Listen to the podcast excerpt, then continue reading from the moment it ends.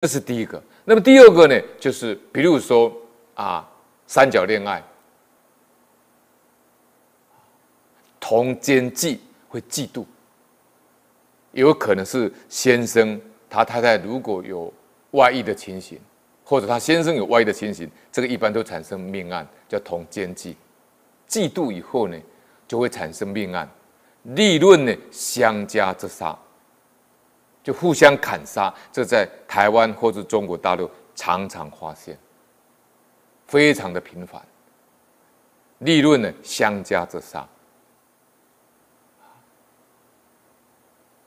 啊，台湾就发生一个老兵呢，娶了一个年纪很轻的一个少妇，啊，这位老兵呢，他年纪很大了，退伍老兵。辛辛苦苦娶了一个很不容很不容易的娶了娶了一位少妇，结果没想到呢，这个少妇不守妇德，啊，跟别人发生奸淫行为。这个老退伍军人，非常的愤慨呢，就把他这个少妇的太太呢，当场杀死，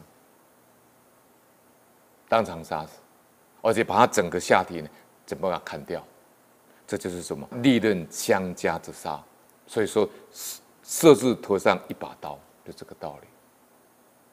阴间致死，这个叫阴间致死，而这是第二个嫉妒。